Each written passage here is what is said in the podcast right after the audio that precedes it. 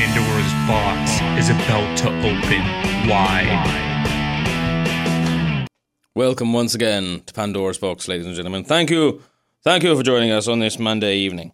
Um, we sadly report to you that um, Drew Jameson Ben Armstrong, aka Drupal LeBear, is not with us today. Oh dear. Um, he is lost in the jungles of Costa Rica, maybe never to be seen again. Uh, keep keep watching Pandora's Box every week to um to find out whether Drew is or is not still alive. Keep Okay. him in your hopes and prayers. Yeah, we'll keep you updated, guys. Mm-hmm. I wanted to um, start off today talking about a lady called Pudgy Stockton. Her real name was Abbye Stockton, um, but she was just a super cool lady and really pioneering for her time. I think obviously a lot of people when they think of things like weightlifting, um, people think about like you know like Arnold Schwarzenegger back in the day. Obviously, good old Arnie, he's in his like seventies now, and it's almost like a bit weird for us. I think for people like my age and a bit older, like um, or even maybe like your age, just about, but Yeah. can sort of like remember um, Arnie from his movies up until sort of like the 2000s, the late 2000s. He was still young enough that he could get in like really good shape for movies, and obviously he's known as like pretty pretty much sort of widely known as like the greatest bodybuilder of all time. The Not- face of it, I feel like yeah, oh, say. yeah, if not the greatest, Yeah. definitely the face of it. And a lot of people do think he's the greatest of all time. There's a couple of other people as well. A lot of people, some people think that Lee Haney's the greatest. Some people think that uh, Ronnie Coleman's the greatest. Um, Has but- there always been like a big audience for bodybuilding, or was that almost like the peak of it, or even like the start of it? well, Arnie's era is called the golden era. Right. Um, so I think, and I think, but that's for several reasons. I think people think that almost like the physiques were the best then, as well as like, I mean, I don't, I don't really know, like in terms of like when it was like necessarily in terms of like numbers, like the most watched. Do you know what I mean, or, or things like that. Um, I think it seems to be pretty big nowadays. Yeah. I think you know you get like, I mean, the biggest event in the UK, I think it's called like is like body body power. I think in like Birmingham NEC every year. Um, it's not just about bodybuilding; it's also about like you know like uh, weightlifting, powerlifting, strongman. You even get like um, MMA fighters going there and stuff like that. But it's always like sold out. I went there one year. I think I went like 2017 or something like that, and it was like packed. Cool. Like, do you know what I mean? It's like it's one of those things. Like, if you don't get your ticket like relatively quickly, like it might just sell out and you can't Right. go. Right. Right. Right. And it's like the, NE, the the Birmingham NEC is like an, um, is a massive arena. Mm-hmm. And where it's like Midlands in the UK, you do just get people from like all around yeah. the freaking UK Yeah. No, going that there. makes sense. Um, makes sense. But yeah, I mean, it seems like a pretty popular thing nowadays. And, I, and like even, I think obviously like recreationally, like a lot of uh, like lads especially, but I mean, growing in popularity amongst women, like like really into like working out and like bodybuilding Mm-hmm. and stuff. Like bodybuilding more specifically, because obviously you could be into working out and not be into bodybuilding.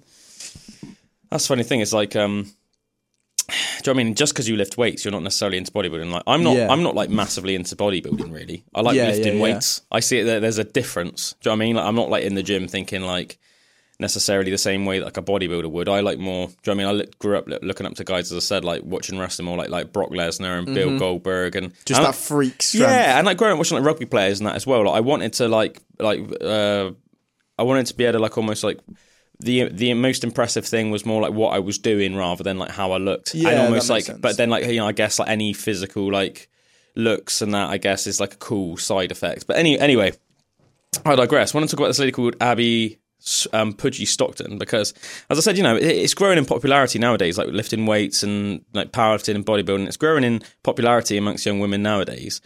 But obviously, back in the in the forties, which is sort of Pudgy's era. Bear in mind, this was like 20, 30 years before Arnie was champ. Mm. I think Arnie first won his. I think he won his first Olympia. I want to say 1970. I know he's won. No, it might be 1969. I know he's won 70 in total, Sorry, seven, 70 Olympias. Imagine that. I know he's won seven Olympias in total. His last one was 1980, and that's his most controversial win. Right. Because he came out of retirement five years after he retired, and then he won. And a lot of people thought he shouldn't have won that year. Whereas pretty much all of his other victories, it was like he was definitely the best that year. Right. Right. Right. But yeah, the first six he won like back to back. Um, but yeah, I think so. That was like in the seventies. Abbye Abbye uh, Stockton, her heyday was like the 40s mm-hmm. And back in those days, it wasn't like really a thing that women did. yeah. You got to bear in mind, like um, it might seem like weird for us nowadays, um, especially if you're like a younger listener, because it's really you know you you'll go to the gym and there just will be girls lifting weights. but like think back in the 40s, that was like s- the Second World War. Yeah. Like back in those days, there was much more like defined roles between sort of men and women. It would have been a lot more taboo. Yeah, yeah, almost like taboo. Do you know what I mean? It was. It would have been considered like more of a thing, like a man. Yeah. like that men did. You know, like because it's like you know, I guess men had more labor intensive jobs anyway. And in those days, as I said, it was almost like you know, if you grew up as a woman, the majority of the time you would have probably been, more steered in the direction of like domestic duties. You mm-hmm. know, raising children. You got to bear in mind that in the forties.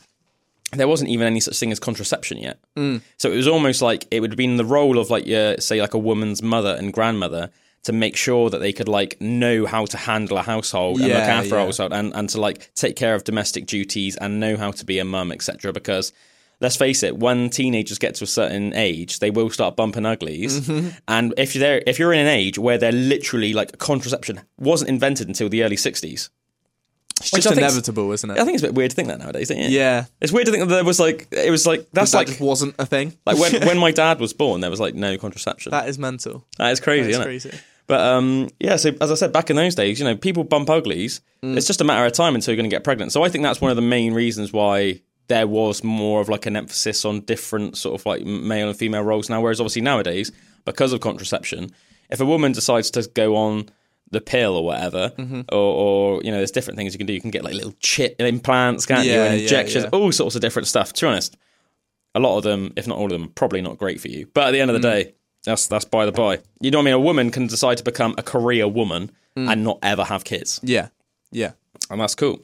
But yeah, back in these days, as I said, like the reason I want to talk about Abbye Stockton was because I said she is a pioneer of Mm-hmm. like women's weightlifting and, and women's bodybuilding and stuff. And I think for any women that might be listening, let's face it, I think it's pretty much mostly blokes that listen to our show. Probably. But um, for any for any women out there that, that do listen, um, you know, and maybe you do lift weights. If you don't know about Abbye Pudgy Stockton, it'd be good to look into it because you know the lifestyle, you know, the life of, of this woman might might inspire you and stuff like that. And I think you know, to be honest, inspires me. I mean, at the end of the day, I think you know, um, none of us would be here without women. You know, let's. Uh, no, It sounds like a funny thing to say in a way because it's so obvious, but you know, it's like we've we've all obviously came from women. We've, we've all got mothers and and grandmothers before that that sort of like paved the way for us and help us be the people we are today and looked after us when we were young, so that you can grow up to be whoever you want to be.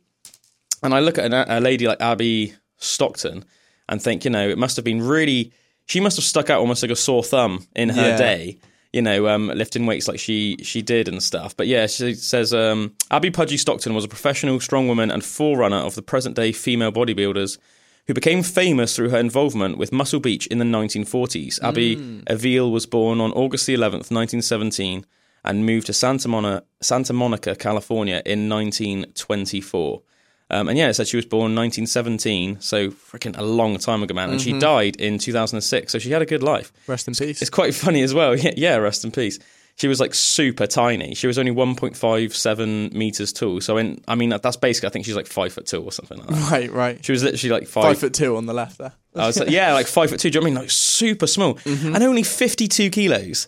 So, like tiny, but apparently she was like super strong. For anybody that's watching on Spotify or YouTube, I'll get some pictures up of Abbye.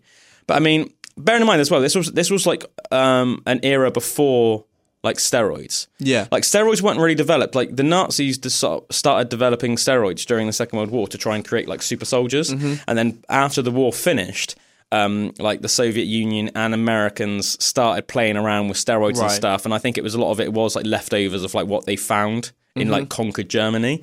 Um, in like in like German like Nazi laboratories and that. But so bear in mind, Abbye Stockton, for anybody that's looking at these pictures, and if you are listening on the radio, just go on Google and Google um, Pudgy Stockton.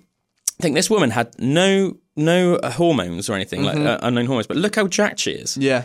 This woman was an absolute legend. Just this little pocket rocket, five foot 2 Mm-hmm. barely like fifty two kilos or whatever, but just The first lady of iron. That's a cool name. yeah, man, yeah. And it's like uh, obviously because I and I think it's really worth bringing her to sort of trying to bring her to the forefront um, of I guess just sort of like weightlifting history because everybody does know about people like Arnold Schwarzenegger. Yeah, yeah, yeah, And I think sure. most people have heard people like Ronnie Coleman as well. He's almost like a meme legend, Ronnie Coleman. Everyone thinks of like his sayings like "ain't nothing but a peanut" and "lightweight." Right, right, right. Lightweight, you know, and stuff like that. Just like this, like real funny, cool, massive dude. Mm-hmm. But you know, I think you know people like Abbye Stockton deserve to be in that limelight as well. Like just the physical development on her. And as I said, yet again, back in those, so the guy she's with there is um, his name's Steve Reeves. He was very famous for like in the old black and white movies and stuff. He played uh, Hercules Oh, cool, a lot, and he was like one of Arnold Schwarzenegger's um, sort of like role models cool. as well growing up, and along with this guy called Reg Park. Reg Park was um, I'm actually a really big fan of Reg Park, and I consider Reg Park a bit of an idol of mine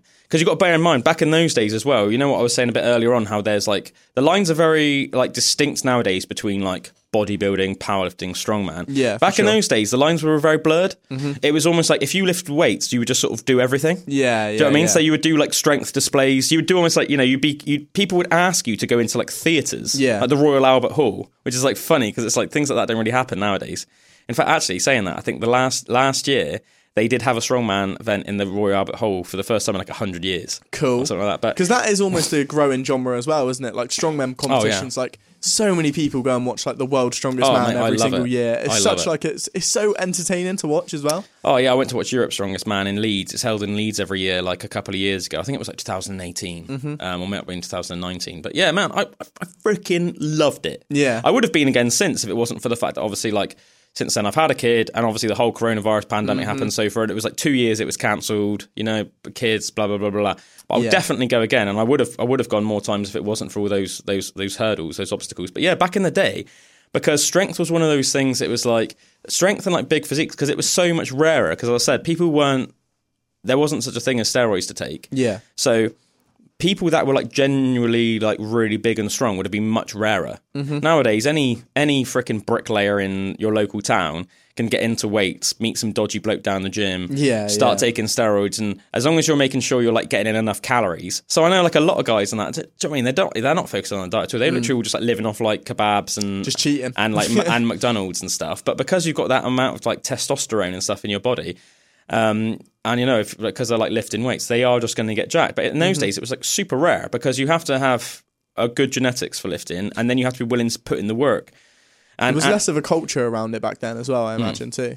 but it but it was more of a spectacle, I think, in terms of because there was such a distinct difference between say like the average person in the population Mm-hmm. and somebody that would have looked like Abbye Stockton or Steve Reeves or Reg Park. Mm-hmm. Um, it was more of like a it was more of like a spectacle in terms of like you know people would pay to go to the theater and just watch somebody on stage. Yeah. Um, and it's almost like you know that it's almost like considered like almost like a comicky like jokey thing nowadays. But you know almost like, like that funny image everyone has of like a strong man in a circus with like the leopard skin loincloth. It Uh-huh. The was like that. it was like yeah, yeah, like a yeah, like a leotard. It was sort of like that. People would pay to go and watch, and then you know they would do like lift like massive barbells, like massive concrete slabs on the end Mm-hmm. over their heads, and you know lifting other people over their heads and stuff like that, and then sort of like showing off their muscles at the same time. Mm.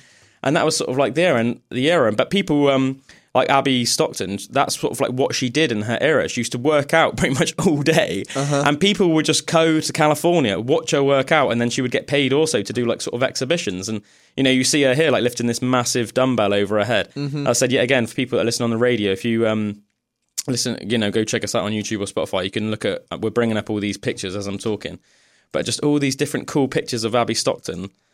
You know, like back in the day, I find it super Ripped. impressive, man. I Yeah, find it 100%, super impressive. And again, you know, what a pioneer of a woman because uh, she was like the only woman doing this stuff back in those days. So Mm-hmm. that, that that doesn't just so the physicality doesn't just impress me. It was actually quite brave of her, Yeah, definitely. you know, because I'm because I'm sure like a lot of like very old fashioned and weird like sort of minded people might have like frowned upon it, Mm.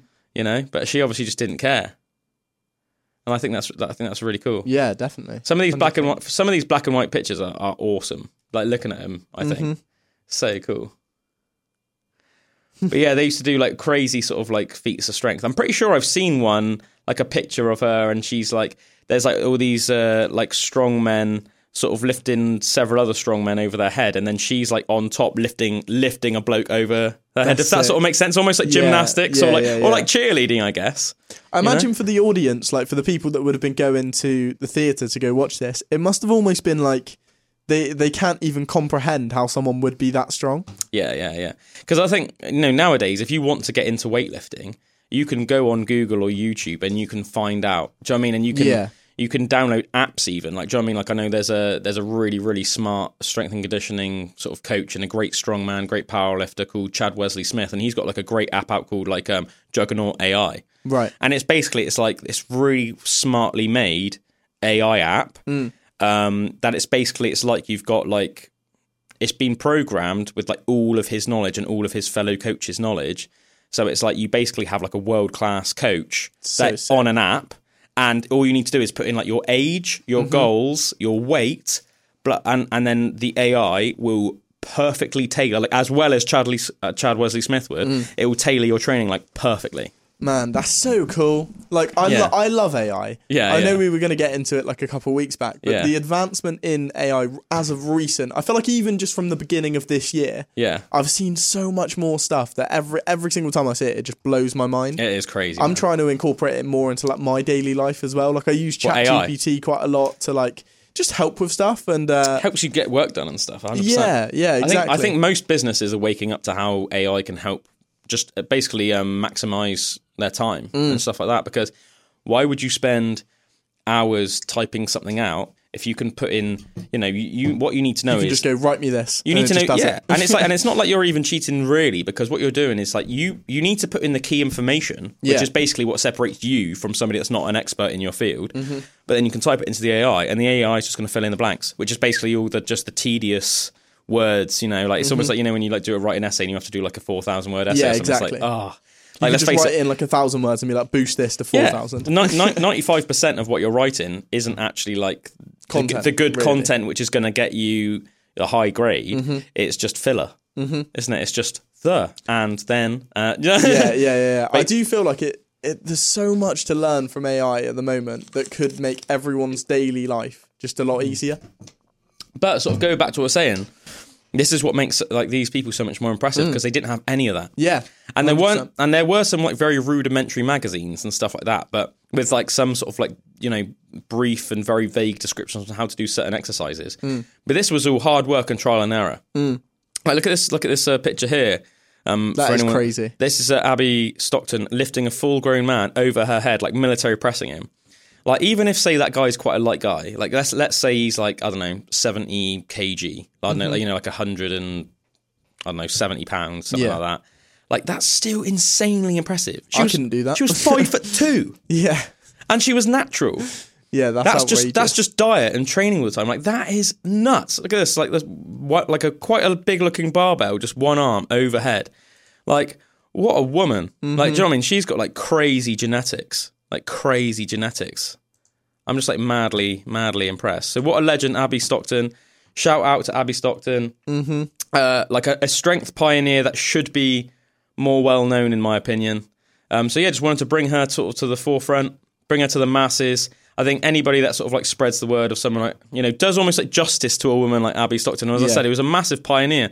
Yeah, I said the amount of women out, out there nowadays that like weightlift and bodybuild, and even some women to this day still say that they feel like a little bit intimidated sometimes going into like the weight area of some Mm-hmm. gyms, especially if it's more of like a masculine gym and there's like loads of big jack bold dudes like grunting and throwing weights around. There's like freaking chalk everywhere and throwing stuff around. yeah, yeah, and there's just like chalk everywhere and sweat, and there's like three just big jack dudes in the corner just grunting and snarling, like looking at you Mm-hmm. like you're a piece of freaking meat. Do you know what I mean? And you're just there trying to like lift some weights or something. if you're like a yeah. good looking young woman or something, you know what I mean? It's like you know this, you know, to, to think this woman was doing it back in these days. And but one thing I think is really nice as well is you know even though it was a different era and it was the 40s and it was you might you know very old fashioned women didn't do it back then she was like celebrated even in her time yeah, which is, good. really nice like you know i think a lot of people might think like oh you know was she not like scrutinized and i'm sure there probably was a small like section of the population that might have scrutinized her but um, the only things I've ever heard of her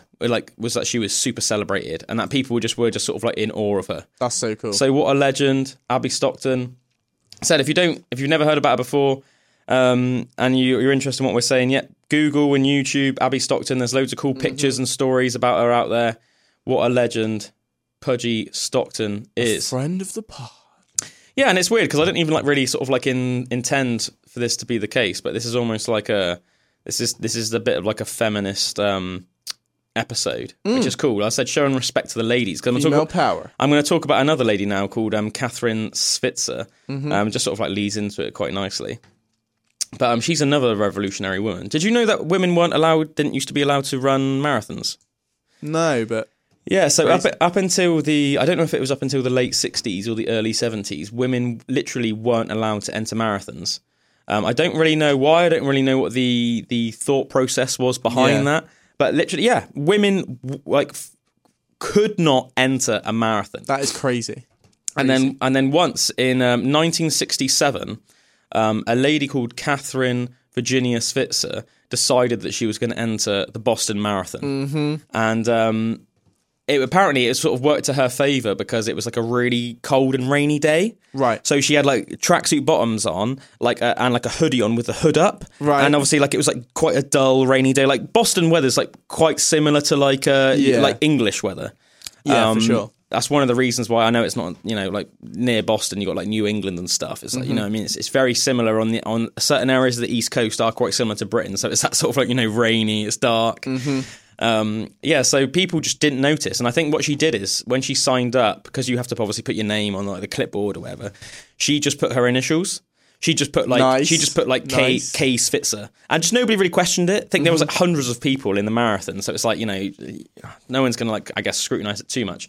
But yeah, she got about halfway through the marathon, and um, it just so happened, I think, that like uh, the guy that literally was like running the event was going past in like a press car, Right. and he noticed that a woman was doing it, and he he this is what's- it's real funny in a way because it just goes to show it's like super douchey. Like he's, I think like if it was me, even if it was like the rule at the time that like women weren't allowed to enter, I'd just be like, oh, I was a woman.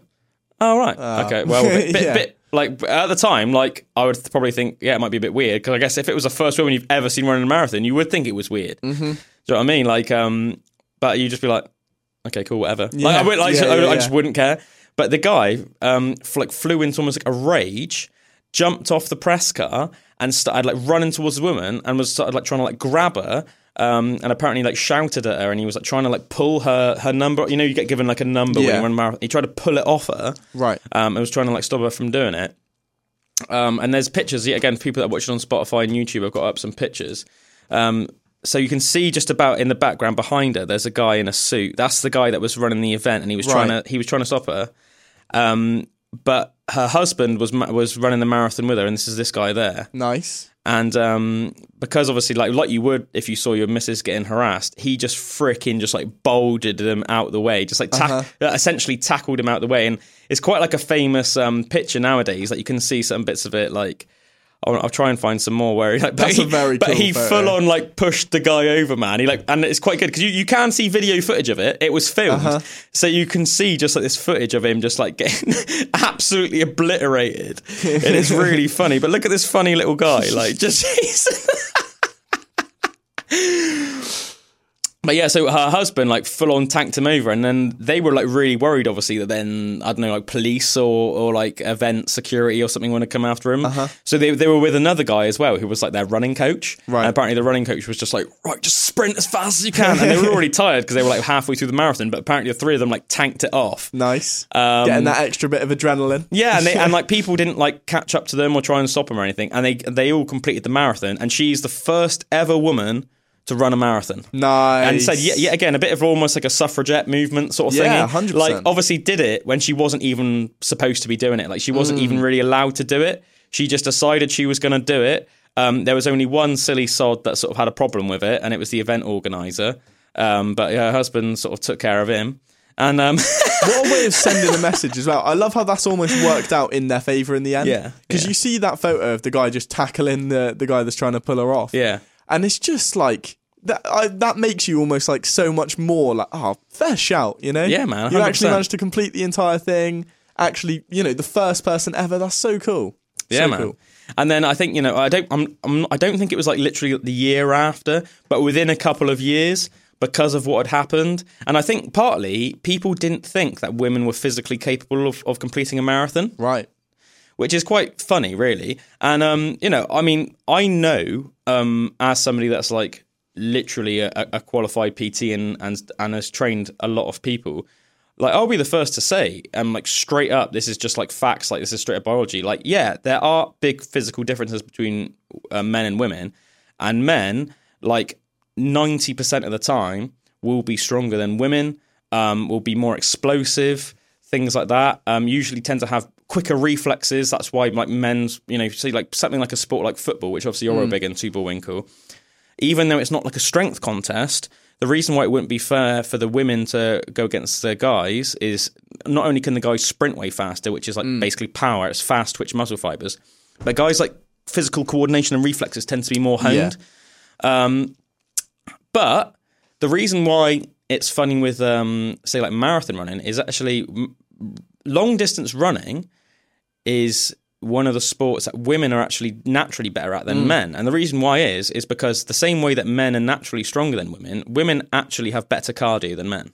Right. That's just across the board. pretty Yeah. much. So That doesn't surprise me at all. yeah, and, and it's and it's it's not it's not just um it's a common trait in mammals in general, but yeah, in in humankind, men tend to be stronger. As I say, tend to be. You know, ninety percent of the time. Obviously, you're always going to get like you know you're going to get always get some little kind skinny guys sometimes, and you're going to get some really big, broad, strong Yeah, women yeah, who had yeah. like giants' parents or something. Um, so you know, this is a generalization, but generalizations are just that. They're ge- they're a general rule. Um, so men are in, in general are stronger, but women do tend to have better cardio. And I and I said I, that's I mean I know that from from reading scientific literature, but I also have seen that anecdotally from my own training Experience. experience. Yeah. Yeah, I mean it- my my missus say me and she was like a she hasn't trained sort of like seriously in a- in like a few years, but I mean she was like my number one training partner for about like three or four years, like pretty much non-stop. So like multiple sessions a week. And one thing that was always like really impressive and like almost like shockingly impressive to me was um, how quickly she would recover in between sets. Right. So obviously when you do like weightlifting, you will do like sets. So you've got like your certain amount of sets that you're going to be doing that day as part of your workout, and you know, and then you've got yeah. So whatever. So say you're doing I don't know five sets of deadlifts. Mm-hmm. Like it would take me about if I'm doing like heavy deadlifts, I'd want about between two and a half to three minutes in between sets to recover. Whereas like sixty seconds and she'd be ready. Yeah. Just like do you know what I mean? Like Yeah. sixty seconds and she is she's she's ready to go. And I'd almost be a bit like, oh man, to be honest, I'm still down. pretty tired, but like, do you know what I mean? It's like you know, I'm I'm gonna freaking try and do it anyway Yeah. because you know I don't want to, you know, out of like a pride sort of thing. But like, yeah, super impressive, and I see it with um, you know, and it's not just with my missus. Pretty much any any woman I work out with, it always impresses me how quickly they can recover. Their Mm-hmm. ability to recover from intense exercise. Whereas you see with guys, it will take a little bit longer. Yeah, and there's lots sure. of different physiological reasons why that is. Partly it is just like a size thing. Um, if you are really big, um, it's a bit like almost like think about it like like um like vehicles. Do you know what I mean? Like um Mm-hmm. like if you've got like a mass think about one of those massive American trucks, Mm-hmm. right? Like massive American like eighteen wheeler or something. Yeah, yeah, yeah. Like um it's gonna be able to like let's face it, if it went into a house, the whole house would come smashing down. Yeah. But it's gonna take a little bit f- longer for it to get up to running speed. Yeah. Um, and it's not gonna be as like sort of like nimble and Take a lot more energy and it's gonna get to and, that point And think well. about how much fuel it's going to burn. Uh-huh. Whereas, like, if you think about a woman as almost like a Golf GTI, like a nice nippy little, it's very Mm-hmm. fuel. You know what I mean? Like a full tank is going to go take it quite a long way, and it's really freaking like nifty and everything like that. Yeah. But uh, if it if it crashed into a house, you probably do more damage Probably to the car. bounce off, yeah, yeah. yeah, yeah. Do you know what I mean? So it's a bit like that, really. But yeah. yeah, just want to do another shout out to um, yet another pioneer in the female sort of like athletics world, Mm-hmm. Kathrine Switzer. So two absolute legends of um, yeah women's athletics. One in sort of the running world, in the, the long distance running world, and the other in the weightlifting world. So um, Kathrine Switzer and uh, Pudgy Stockton, you both are friends of the pod. Friend of the pod. I know that Pudgy Stockton um, sadly passed away not that long ago. Actually, I think what did I say? Like 2006. 2016 or something. Like, oh, 2006 was it? 2006, I believe. Yeah, so she's uh, passed away, unfortunately. It looks like um, Kathrine Switzer is still alive. Nice. So, still going strong. She was born 1947, so she's 76. All that running obviously did her good. Mm-hmm. So, yes, still alive. Nice. What a woman. What a woman. I always like think I'm like impressed by stuff like that. Like, I've always been impressed by like power. Do you know what I mean? And I don't mean like power like a CEO mm. or anything like that. Like, you know what I mean? Like a business owner or something. I'm talking about like anybody that like impresses me. Like it could just be like I meet someone and I can tell they're really smart. Right. And if I'm sitting there and I'm thinking this person's smarter than me, and it almost like almost like excites me, man. Yeah. I'm like yeah, I'm yeah, like I'm like this is freaking cool, and I'm like this. And it's this instant like respect thing, and I think I want to be around this. I Mm-hmm. want to be around this person, or it could be yeah, it could be like I meet someone you know like, and they're just uh, freaking amazing at weightlifting, or they're amazing at running, or they're amazing at an instrument, or they're amazing at art, or something. Like it doesn't really matter what it is, but if it's like to such a level that I sort of am naturally like whoa, Yeah.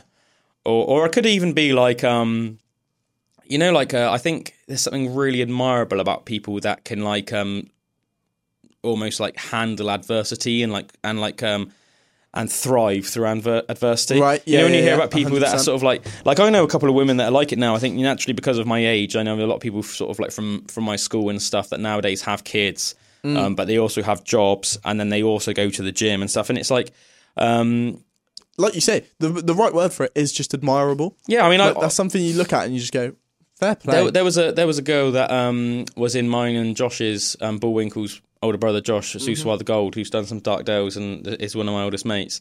Um, uh, there was a girl that was in mine and Josh's primary school and secondary school called um, Jessica Hillier. Her name's Jess Jacobson now, and like I sort of like admire her, her in a way. Like she, you know, she's got like um, you know, she works all the time. She's got a kid. Um, but she's working out all the time. The other day I saw that like just a couple of days ago she did like a half marathon right. um, but you know she like weightlifts as well and stuff. And she's one of those people as well that just seems very positive. Yeah. So like your mum would definitely remember Jess, Right, If- if- right, I mean, you might even I don't know, but um, yeah, I mean her her birthday was I think her birthday's like March 9th or something. So when when we were really young, Jess and Josh used to often have joint birthday parties. Mm. Yeah, I've definitely heard about You've it before. probably might have seen like old pitch photographs of like Probably. Josh's birthdays and like Josh's like I think like there is like Superman and Jess is there or something. Like, Yeah, yeah, no, that rings a bell. yeah, definitely. yeah, yeah, yeah. but yeah, like even just like people like that. Do you know what I mean? And and my missus as well. I you know I I, I admire her as well. You know she's she's always like working. Do you know what I mean? She's got like sort of like three part time jobs, Mm-hmm. and obviously I see you know how much um you know effort she puts into being a mum as well. Um, you know, always doing stuff. You know, she was like baked like a massive wedding cake for this wedding we went to the other day, like last week, sort of like in the evenings. That was like her only sort of free time to like, like you know, squeeze it in. Mm-hmm. So that, and I just think, you know, it's just admirable, isn't it? It's like a fair 100%. shout, and it's it, it is almost like an attractive quality. Do you know what I mean, And I don't mean like attractive in like a in like an, a sexual sense. It's just as like a, one human being to another. Yeah. you just think fair Shout. You're just drawn to that yeah, person.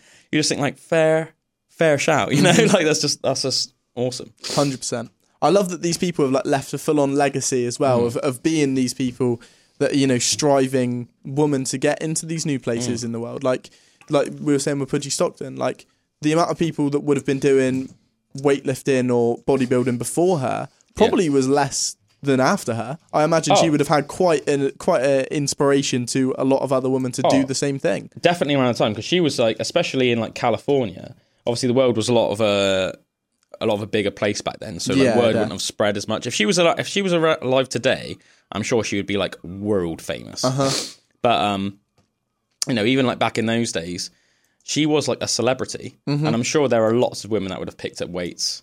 You know, picked up weights because of because of uh, Abbye. Yeah, for I'm sure. just trying to find any like see if there's a any like actual footage of of um you know that promoter guy I was talking about with Uh-huh. like, the the marathon. Getting shoved. Yeah, because I could have sworn I've seen I could have sworn I've seen like a, a like, actual footage of him being tanked over, and I thought it was like quite funny at the time. Gonna, because the guy did like her husband like full on went for it. Right, right, right. Full on went for it. It was like flying. I was going to say it was like a rugby tackle, but it was more of like an American football because he's like you know he didn't in rugby they want to tackle him to the ground. Where it was more it was more of just like a massive boom, a barge. like That's yeah, cool. like a barge, and the guy just went flying.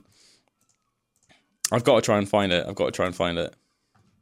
Sorry, folks. Just give me two seconds while I'm trying to find it because it'll be worth it if you're watching on Spotify or or YouTube. It will be worth it seeing this guy getting tanked over. I really want to see it. Oh, there, There it is. What? So look, so look.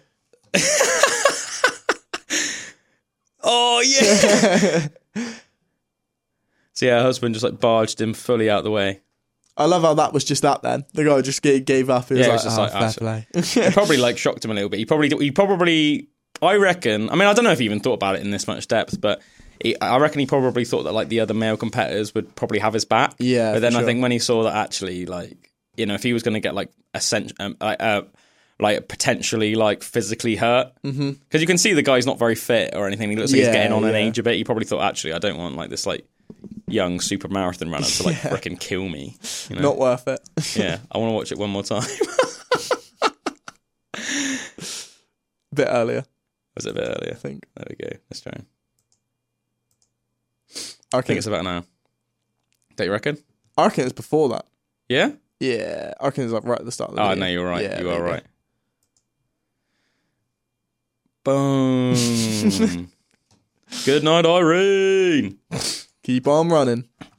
Yeah, I think like with this week's um, pod, I thought it'd be like a good uh, uh, opportunity to just sort of like catch up on a lot of like stuff that I've like saved Yeah. over the last sort of month or two. Because as we sort of say every week, we never talk about what we uh, end up like planning to talk about. We always end up just sparring off, and that's really really cool.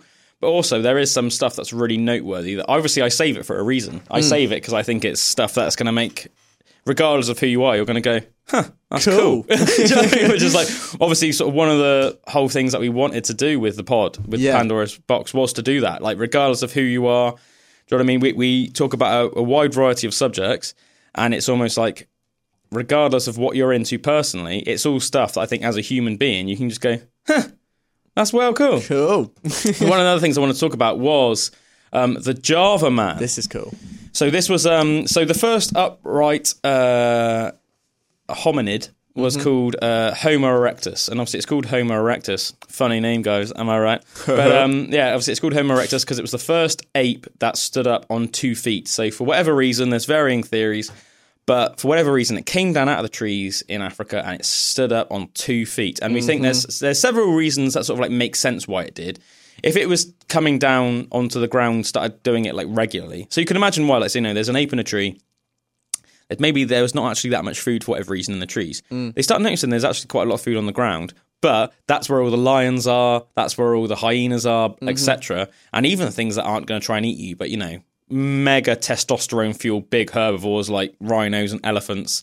That and hippos that will sort of kill you just because you're sort of in the way. Yeah. Yeah. yeah, Um, so you know it's dangerous to be down there. But if they're noticing that there's more food down there, they're going to start going down, getting stuff going back to the trees. Well, after a while, it becomes less frequent that they're going back to the trees. Now, what do you, like one of the things that's like really beneficial, obviously, of standing on two feet rather than being on all fours, is because you can see further. oh, I, thought you were going to say because you got hands. Well, that is Hands another, available. that that is another that is one of the another main ones. But we Mm. think what happened first would have been like think about it. If you're like looking around for predators, Yeah, of course. if your head if your head is say like three feet of height, Mm-hmm. you're not going to be see as far as if your head is five and a half to six feet of height. Yeah, no, that makes So, sense. so they're probably a bit like bears, a bit like modern bears or like modern apes. Mm. Um, you know, other than Homo sapiens, they would have probably like sporadically gone on on two legs to almost like scan the horizon, see what's about, check that there's no lions creeping up on them or anything like that, and also to see Mm-hmm. if there's any prey available um, for themselves, like whatever it may be, whether it be vegetation or or um or or um animal product and then they would have gone back on all fours, chilled for a little bit. Well, after a while, another thing what Bullwinkle was saying, having obviously your hands free, it opens you up to holding weapons. Yeah. So what it probably would have been at first um, is, you know, if an animal comes near, they might have picked up like a, a, a big rock and like chucked it at the Mm-hmm. lion's face or something. Anything to try and deter the lion. After you know, and then it might have been a massive branch. Yeah. I'm going to smack this hyena around the chops with a branch because I really don't want it to try and eat me. Do you know what I mean? Mm-hmm. then Like- you put the stick and the rock together and you make a spear. yeah, you probably like you know at first sharpen the the branch, Mm-hmm. doing that, and then after a while you realize, oh, actually, it'd be pretty cool if we try to sharpen like a bit of stone. Like, is that possible? Mm-hmm. Start smacking some rocks together, breaking them off into some little sort of like shards almost. Oh, this is possible. Mm-hmm. I can just get like some whatever, like some some vine, some like extra tough vine off this tree.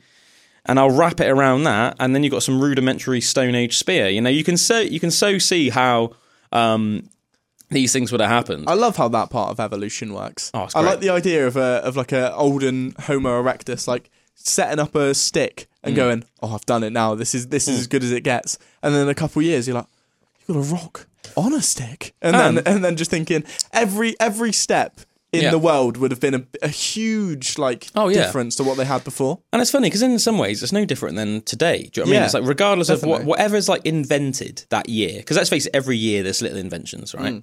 Think about the crazy inventions that have happened in your lifetime. Like whoever's listening, regardless of what age you are, I guarantee you within your lifetime that there have been insane advancements. Uh-huh. You see it almost every year. So like something will be invented at first. Obviously, originally it's just the person who invented it using it. Then it's the person in his immediate vicinity using it. Then somebody invests in it. The next thing you know, you're seeing adverts for it. Before you know it, e- like every man and his dog human is, life. is yeah, Yeah. Mm-hmm. it's just it's just become assimilated, and it's it would have been exactly the same. You would you would have seen it with like spears and stuff and stone tools. It's like okay, so the first the first state that figured it out. is- It'd be cool in a way. I mean, obviously, this is never going to happen. But imagine if we could find, Find out the who first the first ape. one was. That would be so almost like the, cool. the Albert Einstein of his day. Yeah, Do you know what I mean? yeah, Like- literally, literally, yeah, like the because genius of apes. That was almost like the start of all human innovation. Because Mm-hmm. before that, they would have been no different than any monkey in a tree today. Essentially, Yeah. Do you know? I hope that that ape did like get its get its reward from that. Do you know? what I, Definitely mean? did, I hope mate. the other apes were like, you know what? We're gonna we're gonna respect you because I'd that." like I'd like to think that they did, but I don't Probably know. not. Probably not. Yeah, but I do think it would have been cool to think that, like you know, as I said, the same way that humans do it nowadays, or like even you you know, like you know, for like uh, you're like getting into cooking, but you don't know how to cook. Uh-huh. And it's like you know you're watching somebody that does know how to cook, cook, and then they're giving you like simple tips and advice on how to cook, and then all of a sudden you know how to cook a banging meal. Mm. I can see it almost a bit like that. It would almost be like you wouldn't know how to do this stuff. You know, you're a bit unsure on how to defend yourself when you're on the plains. You're a bit unsure about how to like hunt effectively without potentially hurting yourself.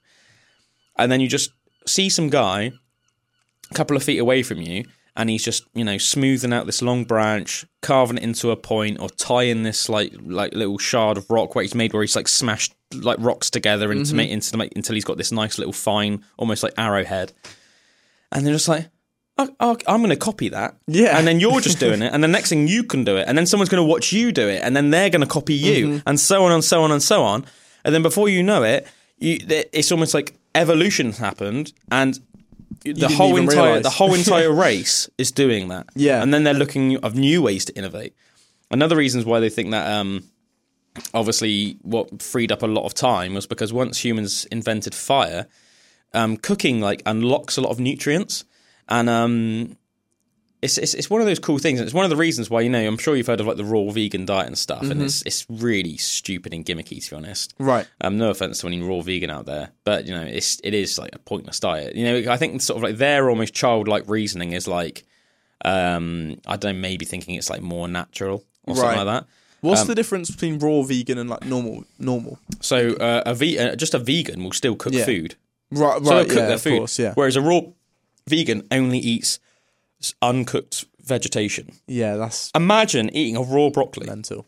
apart Yeah. from anything else, what you find in a lot of foods, um, and it's really common in things, especially like onions. Like a lot of people are, are sensitive to onions, um, and also like to a lesser extent, but also you know more than a lot of other foods, tomatoes. Hmm. Um, a lot of people are sensitive to things like tomatoes and onions, All right, um, but if they're cooked, they they're not. Right, right. So what what the cooking process does off, often is um, you got to think from an evolutionary point of view. Vegetation doesn't want to be eaten. yeah, yeah, I- yeah, yeah, yeah. As far as we're aware, it doesn't have feelings the same way that we have feelings. So it's not Mm-hmm. like if I just if something just came in and started eating you, it's not necessarily going to go like ah and like feel the Yeah. pain. As, as far as we know, anyway. But from an evolutionary standpoint, if they were just eaten to extinction overnight, Mm-hmm. well then they would have every creature's on the planet's job is sort of simply to to carry on their their Existence. their, their existence, Yeah. their, their their kind's existence. It's the whole reason why every animal on the planet, it's like main our main almost like strive is to just procreate. yeah, You know what I mean? It's just to have more offspring. And it's this thing that's embedded in us all because if we don't, well, then we're all just going to die out, which sort of makes the whole existence of our previous existence of our whole race almost like pointless. yeah, And um, know, obviously, there's a myriad of reasons why um, creatures go extinct, whether it's their food source dries up, climate change, whatever. But obviously, you know, ideally, you want to be able to adapt with the times. Um, but um, oh, where was I going? Oh yeah, so animals, so, so sorry, plants. They have evolved to have things like deterrents in them that make you not want to eat them raw. Yeah. So as I said, even things like broccolis, which when cooked are a very, you know, very nutritious food source, like raw, they have sort of like toxins in, which if you eat enough of it, obviously it becomes concentrated, it won't really do you much good. Yeah. And you say like raw onions, like I think raw onions are pretty delicious, but I say a lot of people just can't handle them. It gives people bad stomachs. Right. Um, and the same with tomatoes. I even know somebody that eating raw tomatoes gives them ulcers in their mouth. really? Yeah. yeah, yeah, yeah. But cooked tomatoes, Fine. not at all.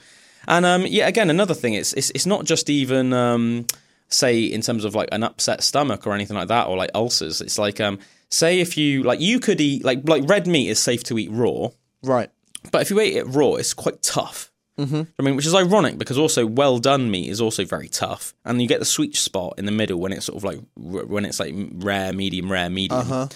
But um, if you just ate a big slab of red meat, it'd be chewy. It'd probably be quite tough. Horrible. Like, do you know what I mean? And it's and it would it would be harder for your stomach to, to break it down. Yeah, for sure. If you eat like a deli- like a well, a really really um you know expertly cooked like rare medium rare steak, Nothing better. it's almost like melts in your mouth. Man. And it's like your body, So your good. body almost like thanks you. It's like okay, so in that red meat, you know, red meat is super super nutritious. You know, it's full of B vitamins. It's a natural source of creatine. It's got um, um, complete proteins in, which means you Mm-hmm. know um, it's got you know a wide variety of amino acids in it. You know, so many nutrients in red meat. Uh, I'm going to sneeze. Bless you. Thank you, man. but you're giving it to your body in a way that your body can digest it all really easily. Yeah. So your body's just like thanking you. Mm-hmm. Um, and obviously, there are some foods that you can eat, like like most fruits you can eat. Like, Yeah. but you know what I mean. That you I, eat. I said this obviously. Hmm. to you recently, didn't I? That fruits. Weirdly, I think I've actually got like a weird allergy to some fruits. Oh, I'm not surprised. which apparently is is becoming like more. I don't know if it's becoming more popular, but it is like quite a popular thing nowadays. With like, I get Hmm. Yeah. over like strawberries and stuff. Where if, I can eat Yeah. a couple of them, Yeah. but if I just ate loads of them, I would start feeling like really weird. My daughter was allergic to strawberries when she was really young, and if she would eat them, she would get like a red rash on her face. Yeah, that's almost what I get. It's Yeah, like yeah, it's yeah. like almost being flushed. You feel really Yeah, you feel flushed wet. and hot. Yeah, Yeah, yeah, yeah. It's strange. Yeah, I mean, I think I think another thing is as well is like everyone's like most people are going to have certain food intolerances. Yeah, for sure. Like for whatever reason it is with me, it's like um like I really like peppers. Right. If I eat um too many peppers, and I'm talking about cooked peppers, Mm-hmm. you know, so not like we're not raw peppers. I'm talking about cooked peppers. Like if I have if I say I had them for three days in a row, Right. By the third day, I start having stomach pain. really? Yeah, it's like an it's like accumulative. Yeah. You know, so once every now and again, it's okay. But I don't know what it is about peppers. It's, I think it's the only food with me. That's Any funny. anything else, anything else on the planet, I can digest fine. Mm. Um, I know, like um, Drew's like me and Drew used to have like a lot of curries together back when we were both like single guys and stuff like that. When we were bachelors and we used to like hang around with each other like most Friday nights. We'd Mm-hmm. we'd often get a curry. And Drew's quite a sensitive soul in many ways, but um, in his stomach, like you know, um, like he wouldn't be able to have like a hot curry because Yeah. he said the next day he would just be like you know on the toilet. I remember like, how much pain he was when we went to uh, Oh, yeah, Friar Friar Tuck's. That Yeah. ruined him for a couple of days. Yeah, which um, for people that aren't like sort of local to Bridgewater, Friar Tuck's is like um, it's like a spicy chicken place, Yeah, so basically. good. So um, good. but their but their spicy chicken is really spicy, Uh-huh. like super spicy, guys. Like even for like you out there that are like, oh no, I really like hot food. Like trust me, I like hot food too. Like I put Frank's on pretty much everything, and I've I like hot curries, but man, yeah, it's like next level. They've got like because I, I went recently and I had like very hot, which is like not the one, but they've they've got very hot, hot. They've got isn't it five? plainish? Haven't they got five? Like isn't there Um, five tiers? Is there five? Maybe that that sounds about right. I think it's they've five. got they've got three on the menu, don't they? They've got like normal, hot. I usually just go hot. for medium because I'm past the age now. Like now I'm in my thirties. Do you know what I mean? I'm almost like past the age of it, just almost like testing it for the sake of it. Uh huh. Do you know what I mean? I Like- actually really like it. I had I had this like very hot one the other day. Yeah. It was like a honey, nice like I can't remember exactly what it was, but it's like a bit fruity. I think that's honey, four, isn't but it? still really hot. It was it was it just said very hot, but then I know they've got ones Yeah, that I aren't think- I even think- on the menu. I think you had the one that's like the next level up from medium. But I think it's worth saying that even the medium one's still hot, isn't it? yeah, yeah, Like yeah, I'm yeah. pretty sure Drew only had medium when he was like crying Yeah, and pooing yeah, definitely. everywhere. Like literally, we had it and he was here, guys. I think we, I think it was even a day when we were doing a pod, and he just like kept having to go downstairs and he was just doing savage poos and it was horrible. Mm-hmm. And I remember I went downstairs like after he'd had a poo, and it just reeked down there. But it's so like, you know when it's like unhealthy Mm-hmm. when it's like because obviously. Let's face it, right? Poo doesn't smell good, but No. but like at least like but this was like you know when you smell something and you're like man that that's like an unhealthy thing. Yeah, yeah, Like yeah, yeah. whatever's going on inside that person is not not, good. good. Like, like they need to go see, seek help. Like that's what it was like. Mm-hmm. And he, and I just, Rich just kept doing horrible farts and everything. It was, oh man, yeah, But yeah, yeah. So Drew obviously has built up some kind of intolerance Yeah. to hot food. yeah, yeah, Yeah, I think it's just like digestive stuff in general. Like there's a wide spectrum, isn't there? Some people can almost like like my old man, he can sort of like digest a car tire, mm. and then you can see at the other end of the spectrum, someone like Drew, he's like, yeah, he's got quite sensitive stomach. You know, like he needs to stick to like milder stuff. But um, I love how we digressed from like you know why you Yeah, shouldn't why raw why raw vegan. veganism isn't as good for you as if you cook food to right through to like Drew having horrible poo. um, still with us in spirits, guys. But um, yeah, so basically, cooking your food unlocks nutrients. And going back to the Homo erectus thing, they think that um, you know because food when you cook it tends to be more nutritious. You know, Homo erectus created fire. They found out how to harness fire. They started cooking their food. Even that though, it's almost like mental. Like, why did they start to think of cooking their food? Yeah. Like, but it's it's it's cool. It makes it does make sense. In fact, I have a theory. Um, well, it's not just my theory. I think other people have, have um, hypothesized this as well, which I'll Cool. talk about in a little bit. But we need we need to go for a break in a second, so I'll talk about it in a minute. But yeah, Homo erectus created fire. They sort of combined this with their new sort of tools and stuff like that. They started cooking stuff, and it, what they, what happened is because the food they were eating started to be much more nutritious, it opened up time for them just to think, Mm. and they think that's what led to increasing brain size. So that's quite cool, isn't That it? That makes sense. Pandora's box is about to open wide. Um, but yeah, we were talking a little bit about Homo erectus um, before we went to that little break. And the reason, the main reason I wanted to like, bring up Homo erectus was um, because Homo erectus died out a very, very long time ago. I said it was the first uh, ape to stand upright. Um, obviously, it is our ancestor. It wasn't for Homo erectus, we would not be here nowadays. Um, but what's quite cool is is that um, when Java, when you could walk to the island of Java by land before it was sort of like you know became an, became a little island that was away from from mainlands, um, a population of Homo erectus walked there, and while the rest of the world's population died off, the Homo, the small population of Homo erectus on Java um, survived for like way, way, way longer than any. So there was a small little population of them, and they think that people that live in Java to this day um, actually still have um, traces of Homo erectus DNA, which is which is completely unique because nobody else on the on the earth does. That's so cool. We talked a little bit about how Europeans have like I think it's between one and four percent Neanderthal DNA, and um, that in some places of the world, um, I think it's like a, um, I think it's in places of certain, certain parts of Asia, and maybe even parts of Russia. I think um, have like Denisovian DNA, which was like a different another type of, of Right. hominid. Obviously, there's lots of different types of, of, of hominids, so several different ones. Um, obviously, we, we were the latest to evolve. Homo sapien was the latest to evolve. But um, yeah, I'm just going to read you this little article because I thought Before, it was really before you interesting. go into yeah, it, go on. just ask, where was where's Java? Um, good question, my friend. Let's look it up. Um, let's look it up to be 100% sure. Java. Let's have a look. Java is Java on the map. there we go. Let's have a look at this then. Have a look. Let's have a look at this then, folks. Oh, Indonesia. Oh, cool. So it's in the Indian Ocean. okay, cool, cool, cool. Yeah, so you see that. Yeah, so it's like uh, south of Borneo Mm-hmm. and to the east of Sumatra and to the west to the northwest of Australia. Cool. So that's cool, isn't it? That's nice. good to know. Nice, nice, nice. I can place it in my mind where they would have strolled off to now. Yeah. I was going to say I thought it was Asia, but I didn't want to say in case I was wrong and then I'd look like a massive idiot. It's always the danger. that is always the danger, isn't it? So yeah, so that's that's where Java is, uh, ladies and gentlemen. But it says when seafaring modern humans, so Homo sapiens, ventured onto the island of Java about forty thousand years ago, so uh, already like you know a very very long time ago, they found a rainforest-covered land teeming with life, but they weren't the first humans to call this island home. Their distant ancestor Homo erectus had travelled to Java when it was connected to the mainland via land bridges and lived there for approximately 1.5 million years. These people made their last stand on the island about 100,000 years ago, which is really significant because 100,000 years ago, like relative to when Homo sapiens first evolved, is um, like super recent. Yeah. So Homo sapiens evolved a very long time ago. I think it was um, I think it was about two million years ago. Right. I want to right. say I think that's when the first Homo sapiens. So that was like, you know, so they lived a very long Hmm. time. Um, whereas I think to put it into perspective, you know, Homo sapiens have only been around for between two to three hundred thousand years. right. So you know what I mean? So that's, that's a long time that they, they they managed to hold out these Yeah. people. Yeah, so um, long after they had gone extinct elsewhere in the world, according to a new study assigning re- reliable dates to previously found Homo erectus fossils, the finding suggests a trace of Homo erectus DNA could live on in modern Southeast Asian populations, thanks to complex intermingling among the diverse humans who lived in the region.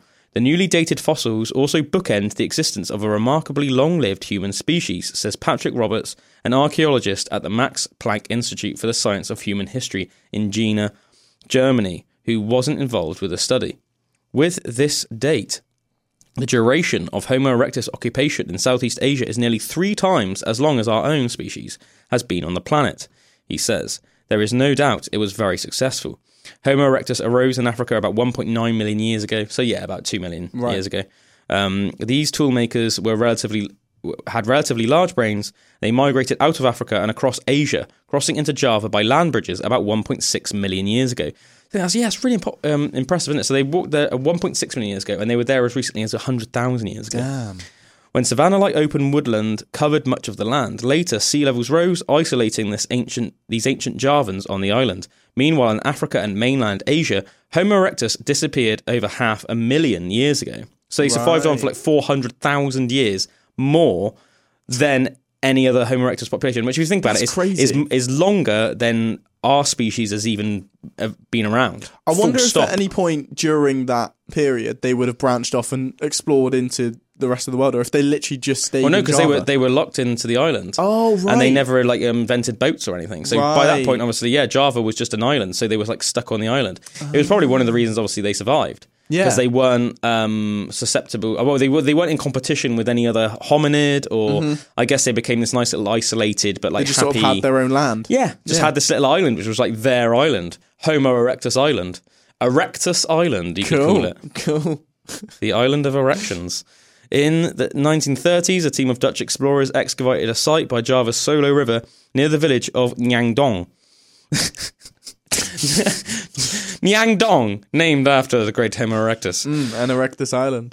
They unearthed a rare trove of fossils, tens of thousands of animal bones, and 12 partial skulls with two leg bones identified as Homo erectus. But the Dutch team couldn't date the bones with any certainty. Later, scientists also struggled, despite more sophisticated dating methods, because these material because these require material from the same sediment layers as the fossils, and nobody knew exactly where the original excavation took place. Ah, it's a bit annoying, isn't it? yeah, I was going to say that's a bit of a shame. The fossils had been an enigma, says the new study's lead author, paleoanthropologist Russell Clayton, on the University of Iowa in Iowa City. Many people had tried to date them, but there was no way to accurately do so.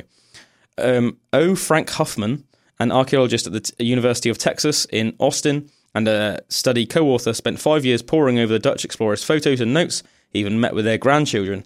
He and colleagues deduced that the 1930s excavation was located near what is now a sugarcane field abutting a dirt road. In 2008 and 2010, Ciochon's team re excavated the site, turning up 867 new fossils belonging Damn. to a mixture of deer, wild cattle, and an extinct elephant like animal called a stegodon. Cool. I've um, seen pictures of them before, they do look pretty nuts. Was that the first place that they found him then? what? Or the Stegodon? Is this like a new discovery, or do you reckon this was like they already knew about the Stegodon? They I'm just not sort of sure, unearthed mate. it? But I'll get a quick picture up for people that are watching on um, uh, YouTube and and uh, Mm-hmm. Spotify. So this was a stegodon. Damn! Look at those tusks. That's cool. Stegodon. There you go.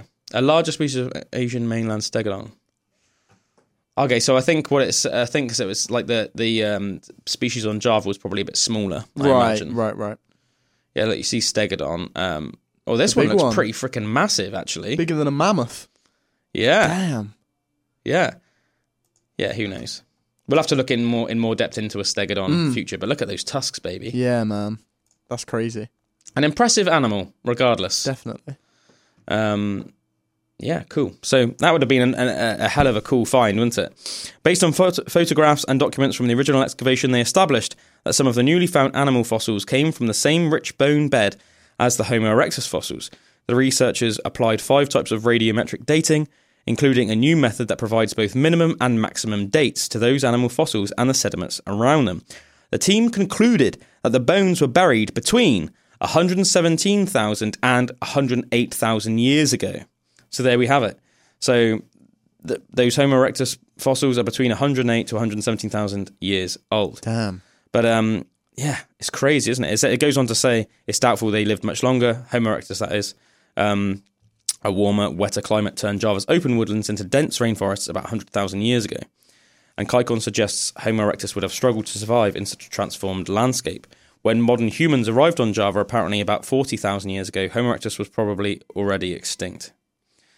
Probably.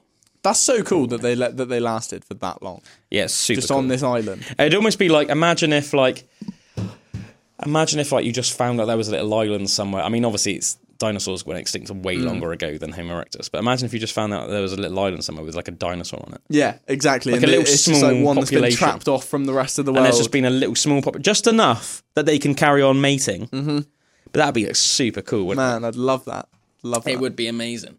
It would be amazing. I do hear like you know every now and again they do find like an animal that they think's been uh, extinct for like like a hundred years or something, and then they'll just find it. In fact, you know, what, that's just reminded me. I saved something on. Um, I actually just screenshotted something the other day because I thought it was really cool. They've just found what they thought was. Um, um, they thought the largest um, species of bee had gone extinct, and then they've just found it again cool. in Indonesia. Oh man, I'm excited to see this because I like bees. Yeah, bees are cool. Bees, I always think are actually a lot bigger than I think they are in my Depending- head. well, Whenever depends I see, well, yeah, whenever I see like a bees. bumblebee, Yeah. Oh, they're they're, big. they're huge. They're big old things. They're huge. They are massive. Big, like fluffy, cuddly, cool things, aren't Yeah, they? exactly. And I really like honey as well. So thank God for the for the humble bee. Mm-hmm. But yeah, let's um Google this. So the, the type of bee is called the um I believe it's called the Megachile pluto. Cool. Um, it's the Cool world, and then literally the article just says world's largest. It's this, it's this um uh this this site I follow called Big Think Science. Cool. And obviously they just follow all the biggest scientific breakthroughs and stuff like that. And it literally just says world's largest bee thought to be extinct, found alive in Indonesia. Nice. And then it shows a picture of it. This it, they've got it in like a little cool tube. So let's have a look. Megachile pluto. Uh, Megachile pluto. Mega Chili Pluto. Wallace's giant bee. Let's have a look. So Damn, look at the size of it compared to a different bee. Yeah, man. So this was this is the largest bee in the world, and as I said, a real nice story. Really nice news, everybody. Good news. What a Good nice way to you know on a. Monday kicking off your week. And this is the this is the the one that was just being found. So this is the guy because this isn't the, the, the picture from the article. So th- they found it alive, called in scientists, and they've they've caught one. I guess they're probably going to do it to try and make sure that the the, the species can now Yeah, carry on. sure. They'll, they'll put it into like you know conservation efforts and stuff like that. But yeah, found alive and well once feared extinct, rediscovered in Indonesia. So everybody, yep, as I said, good news. The world's largest bee Is not is extinct. not dead. It's still out there. Nice. And yeah, look at the size of that compared to a honeybee. Man, that's crazy. I That's- wonder what his job is. Dude, look at the look at the gnarly mandibles on that, dude. Almost like it's like it reminds That's me a almost beast. almost looks almost like a crossbreed between like a giant ant and like Uh-huh. a bee. Do you know what I mean? Because something about the head. Yeah, yeah, yeah. Look at that. So that's a drawing depiction of the difference between like a, I guess like you know the sort of honeybee we would have in the UK or whatever, and then the Megachile pluto. that is pretty crazy. It's the mandibles, dude. Mm. Isn't it? Because like bees in our country don't have these crazy mandibles. It's a bit like- like beetle-like, isn't it? yes, very beetle-like, I'd say. But yeah, look at that. That's a real picture of one on some mud. That is Well, cool. yeah, filmed alive in the wild. Let's see if there's any videos of it, shall we? Mm. Quickly. It's quite creepy looking, you know. I know what you mean. It does look quite creepy, doesn't it? I think it's, as I said, I think it's something about the mandibles. Mm. It's a bit like alien-like. Yeah, for sure, man. Here we go. Uh, we've been searching for four days now in the North Moluccas, and we stumbled across this nest and found the perfect nest entrance and waited, and here's our prize.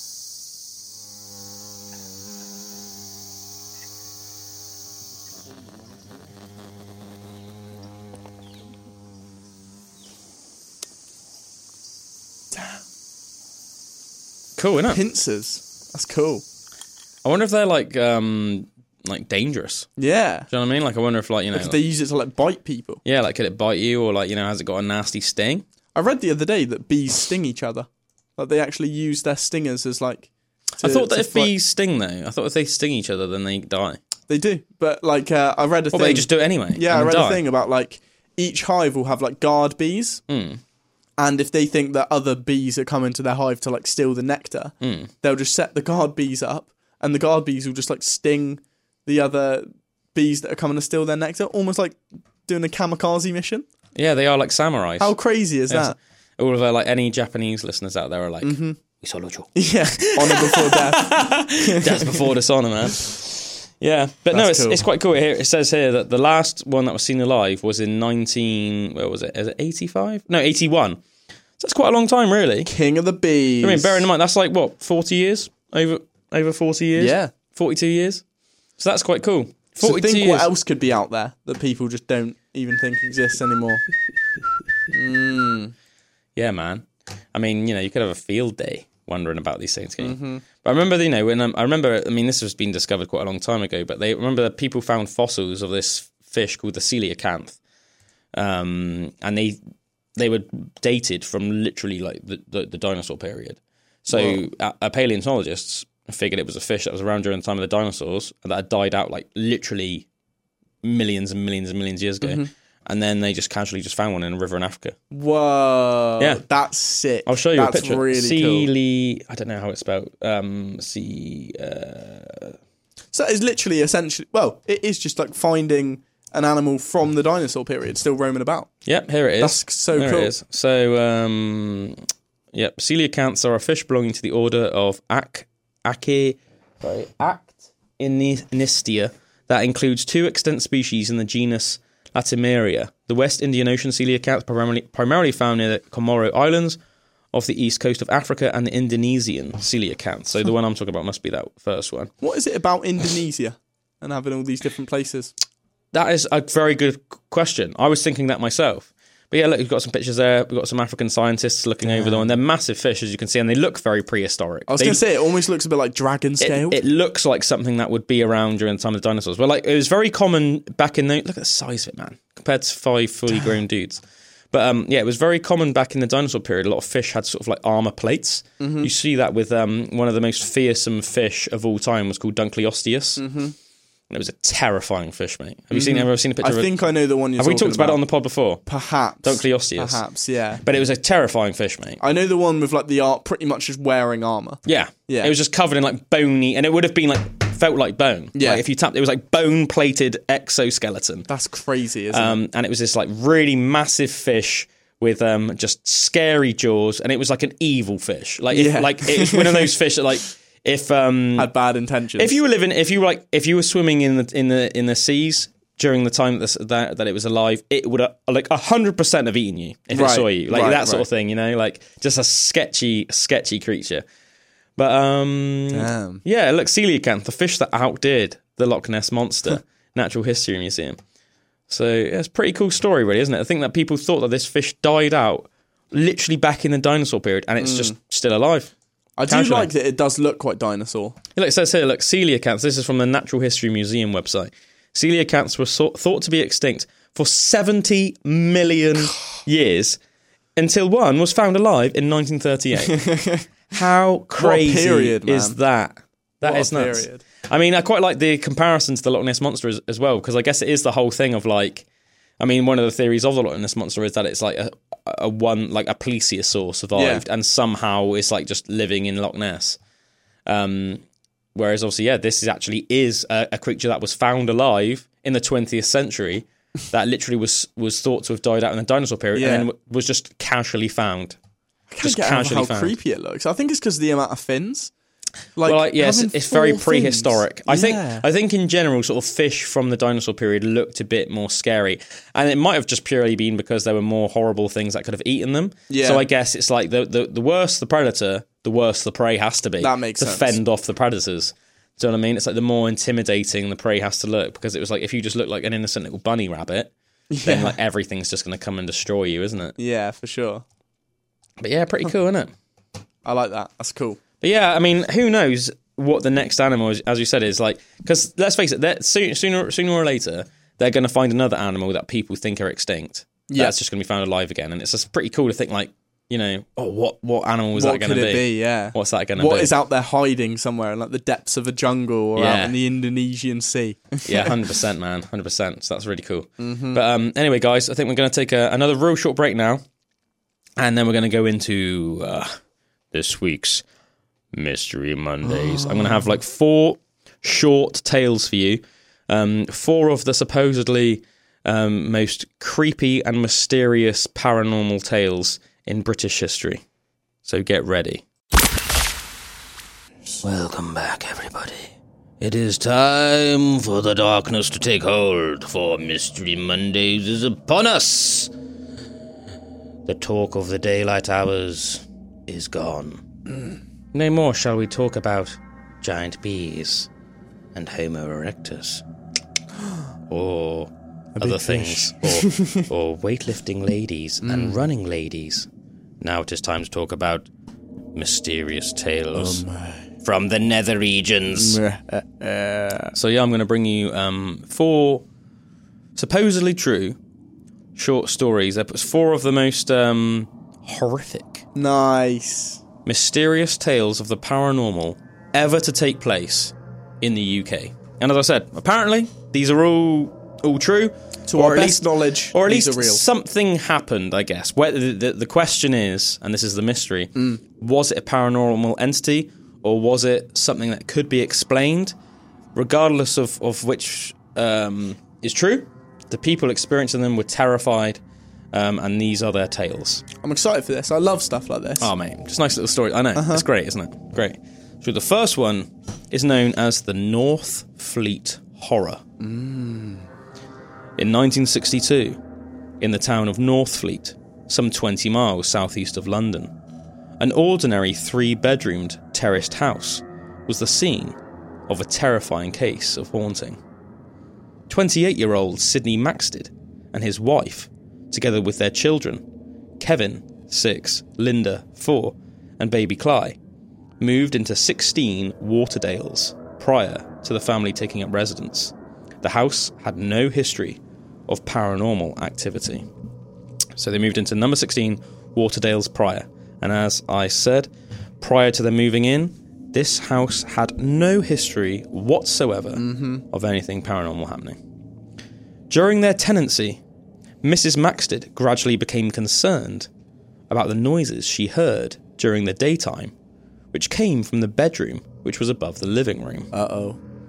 The sounds seemed to be footsteps pacing back and forth across the room floor. Nice. Sometime later, events took on a particularly sinister nature when the Maxted children began to complain of scratching noises, which came from under their beds at night. Imagine how horrible That's that would be. Then. actually terrifying, man. I mean, even Scratching even as an adult, that would, that would be horrible. Let alone as like a little child.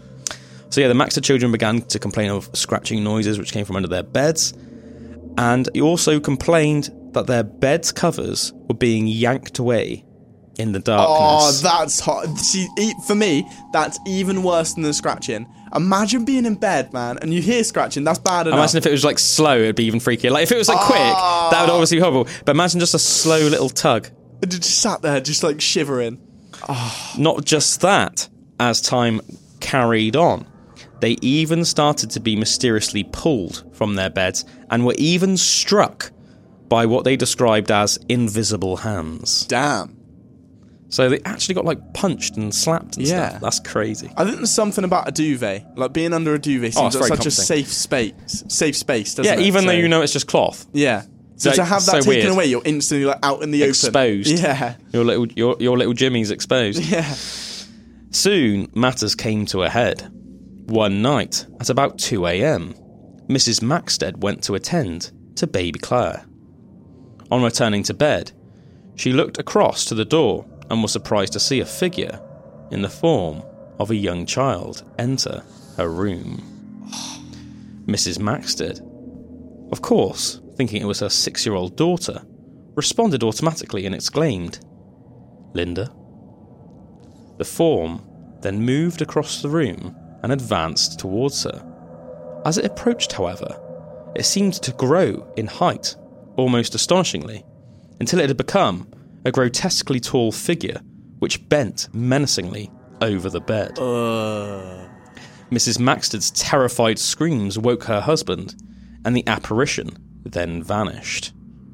Regardless of whether you think this tale is true, and regardless of whether it actually happened or not, this harrowing experience proved too much for the family to bear, and the very next day, they left the house. Good on them. Good on them. Fair play. Yeah, because I think you know it's always frustrating sometimes in horror movies, isn't it? Mm-hmm. You see, horrible stuff starts happening, and you think, why don't Go, you just move? just move house. Like I don't even care by this point if you have to like stay on your parents' like sofa for Mm-hmm. like a year. Just get out of that house, man. Like so. That's uh, so many times you hear that same thing, don't you? Of Yeah. them just s- staying a bit too long. So it's actually really nice to hear. Yeah. If, if if some kid comes up to you in the hallway and grows grotesquely tall and menacing, it's like bending looming over the bed. man, it's time to get out of Yeah, just leave, mate. It's leave, time to go at that point. So fair play. And then I think, you know, you could just put, you know, because if that was just an isolated event, that'd be bad enough. But the Yeah. fact that the kids described being Beaten up and like and dragged like out their bed. and like h- horrible, menacing scratching noises coming from under the bed, and then like all hours of the day, the woman could just hear footsteps walking around like the bedroom over the living room. Mm-hmm. Like that's that's weird, mate. I'd be curious to know what happened to the house afterwards. Like if they Yeah, sold the know. house to We someone should- we should try and find out. Demolished. At the end, once I finished all these stories, um, we'll do a little follow up and we'll quickly try Mm. and find out what happened to um, to the house number sixteen, Waterdale's Prior. Mm-hmm. So the next story is simply called the Floating Head, Cool. the floater, as if you were. The floater, yeah. The Theatre Royal in Margate is one of Britain's oldest stages. It was built in 1786 and over the centuries has seen many illustrious thespians tread its boards. However, it has also gained another reputation. It is said to be one of the most haunted theatres in the country.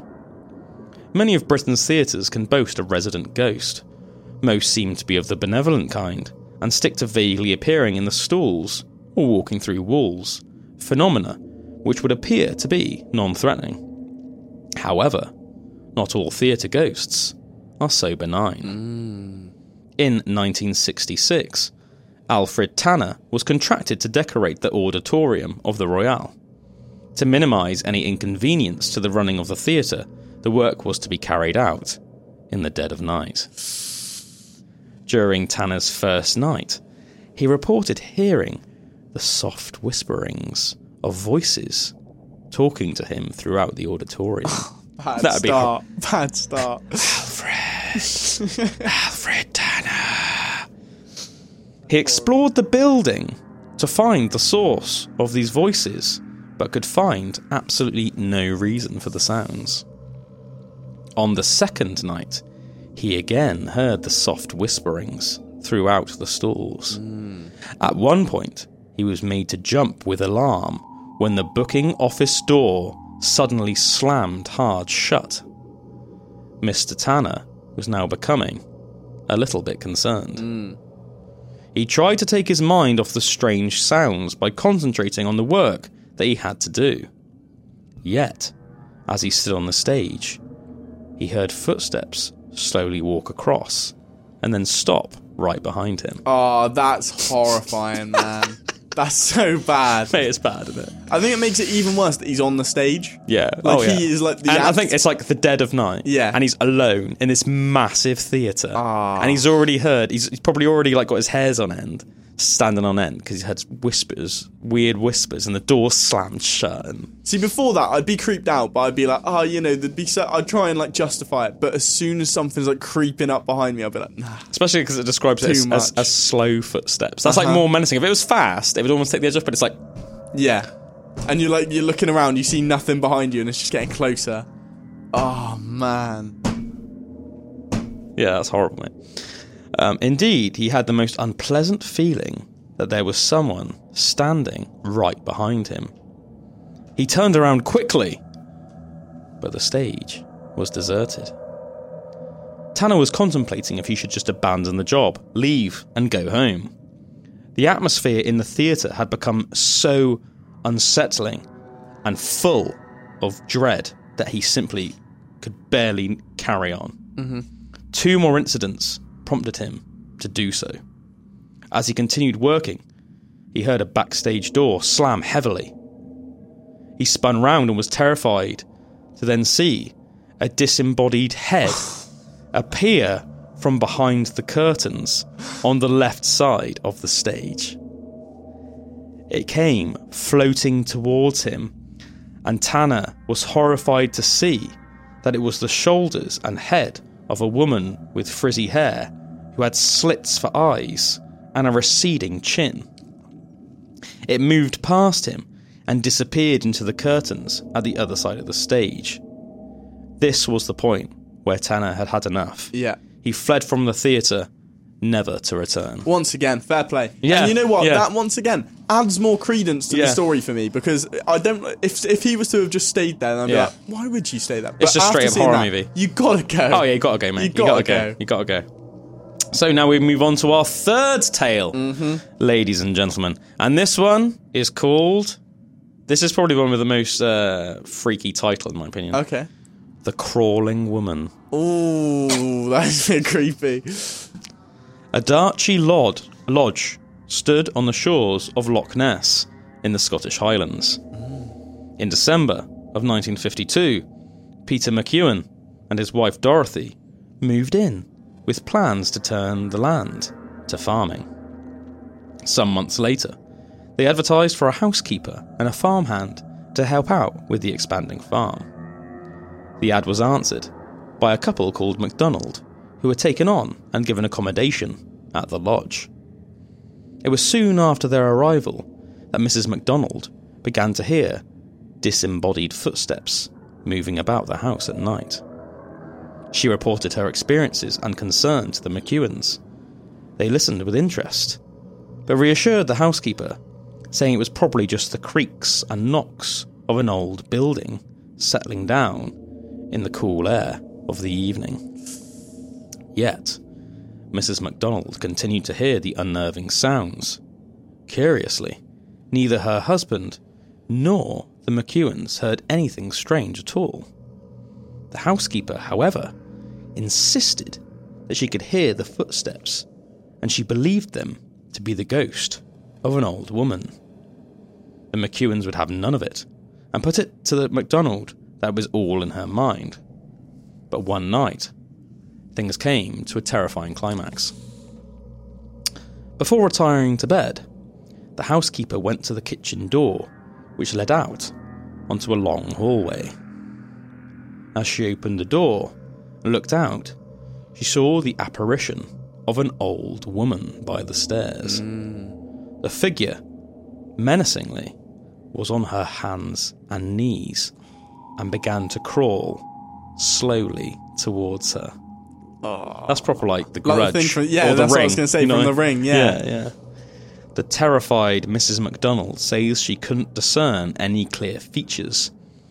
Yet, she said the wraith seemed barely human as it began to crawl closer.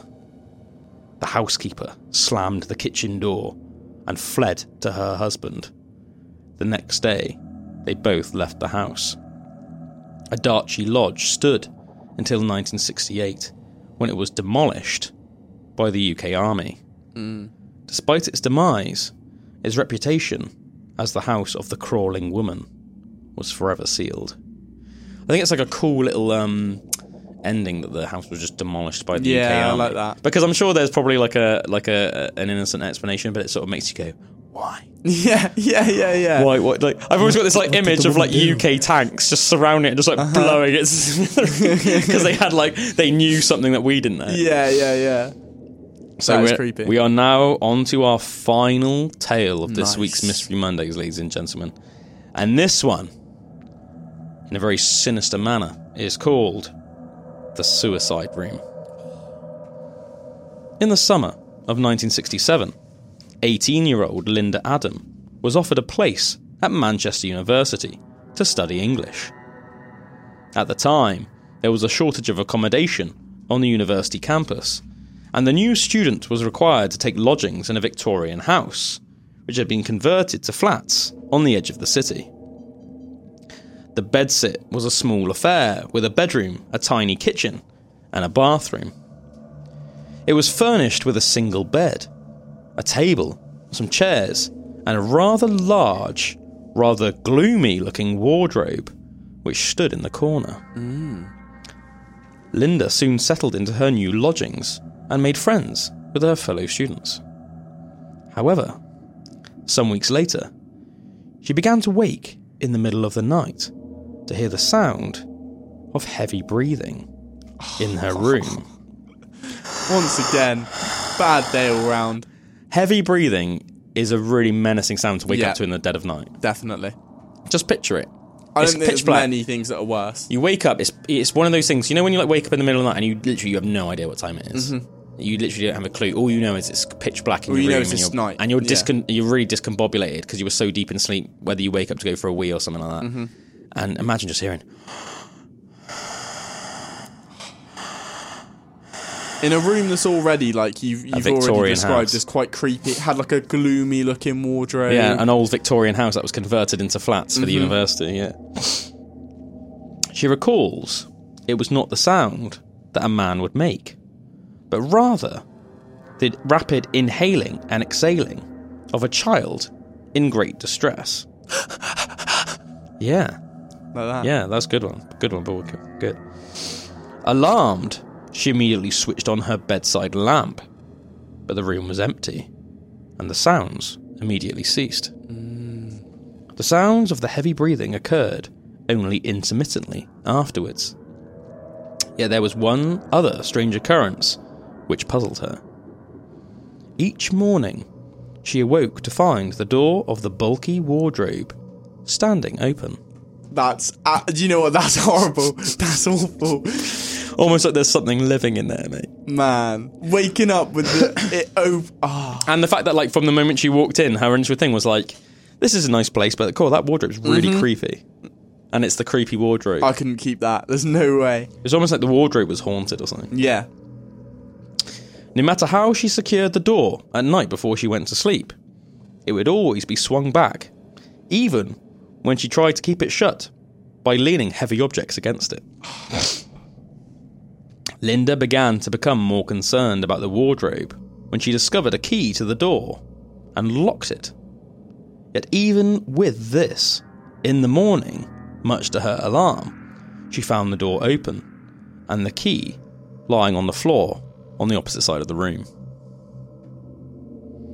The student now seriously considered moving out of the bedsit, but she knew that might jeopardize her place at the university.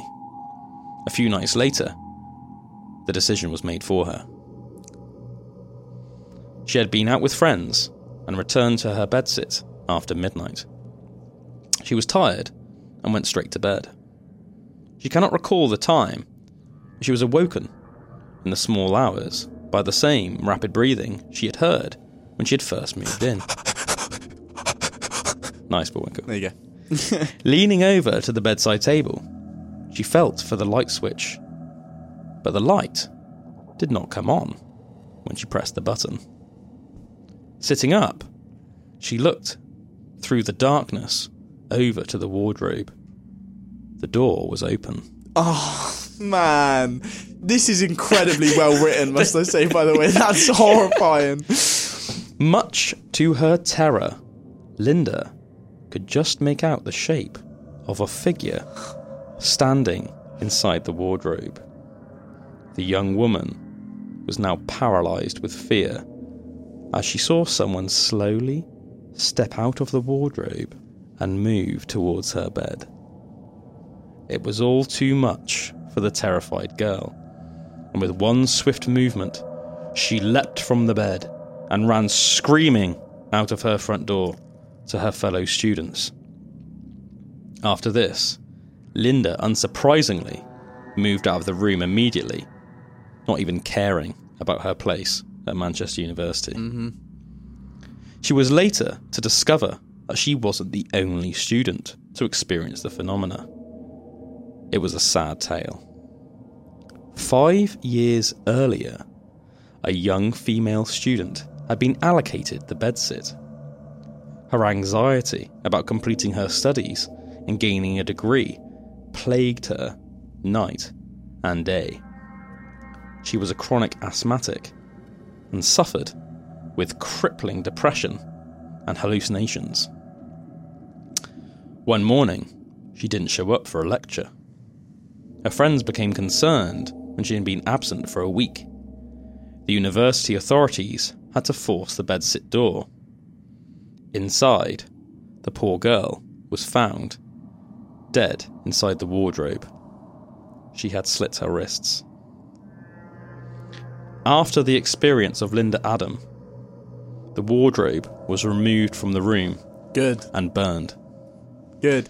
And that's, that's, the end of the stories. That's crazy. That um, that's a really well written, Yeah, well written tale, by the yeah. way. Uh, Yeah, I that- thought I that think was, out yeah. of all of the ones, that was the one that almost had me most on the edge of my seat. Like, It was "Oh, like it was um it's like hearing a like yeah like a good ghost story. Yeah, yeah exactly. Mm. Like a well written ghost story. Yeah, yeah, yeah. Yeah, no, that was really cool. Really, all stories are really interesting. They don't you think? Really, really good. Do you know what? That's actually probably one of my favourite mysteries because it's just fun to sit here and listen. Yeah, yeah, I, yeah, hundred percent. I agree with you, man. It's like fun for me to, to read them out and to, and to hear them myself. Mm. Um, but yeah, it's, I think they're cool stories as well because you know just just four completely unrelated tales Mm-hmm. from within the UK that are all, you know, as far as the people that experience them concerned, hundred percent true. Yeah. and I think there are some things about it that make it really intriguing. So like with the last one, obviously. That Linda, the lady who was the protagonist in our last tale, Uh-huh. obviously, you know, talks about how she woke up in the middle of the night and hearing like uh, like frantic breathing that sounded like almost like raspy childlike breathing, and all this stuff, seeing the figure in the wardrobe, etc. But she found out after that.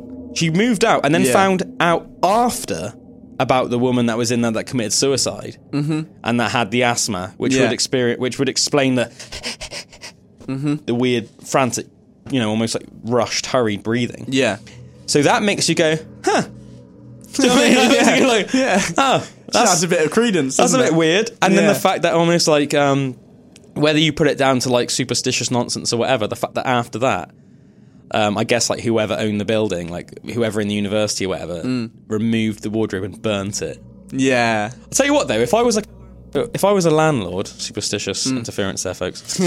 Um, They're trying to Su- silence yeah, you. sorry, supernatural, superna- supernatural technical interference there, guys. Yeah, the, the ghosts don't want me to talk about this.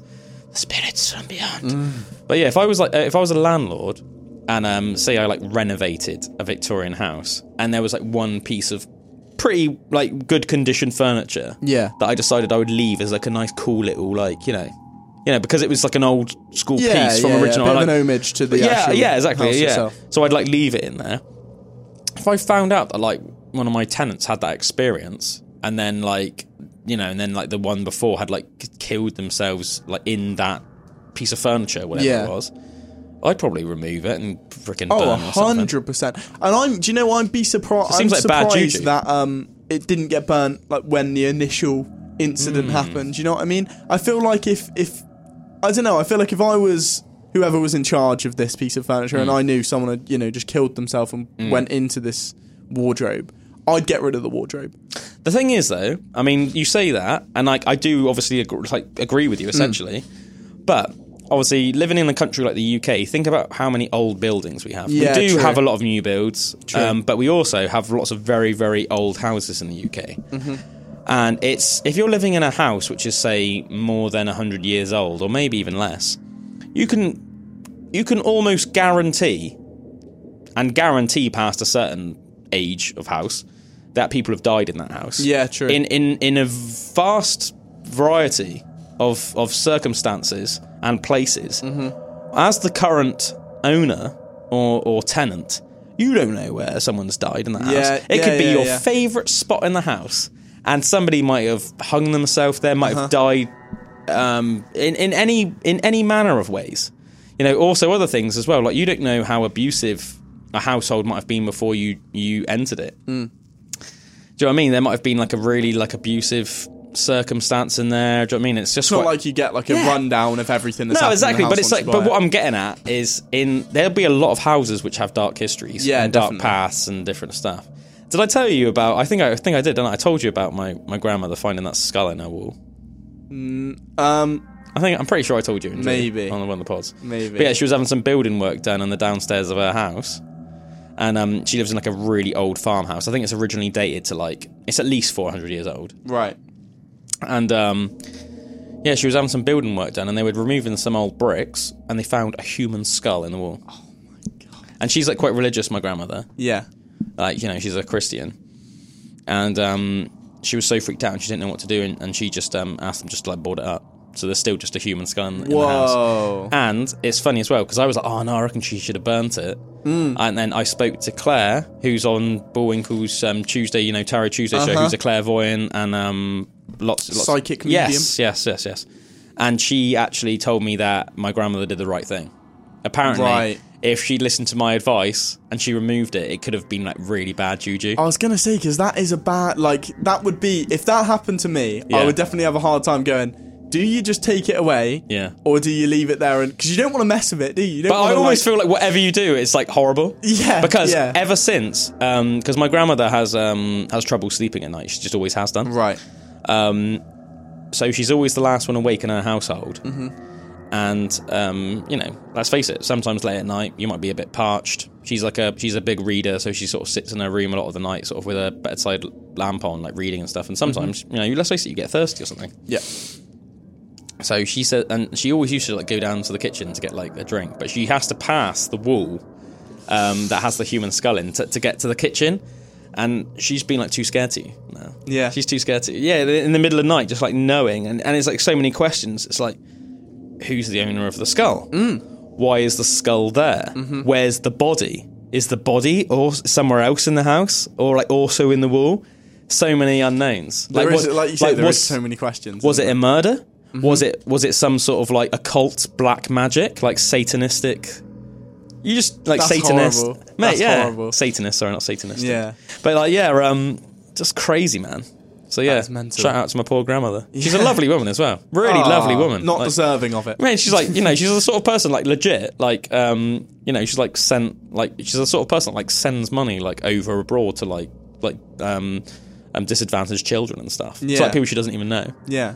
One of those people that always like thinks the best of everyone. Uh huh. Like, um, she used to be a primary school teacher in Spaxton.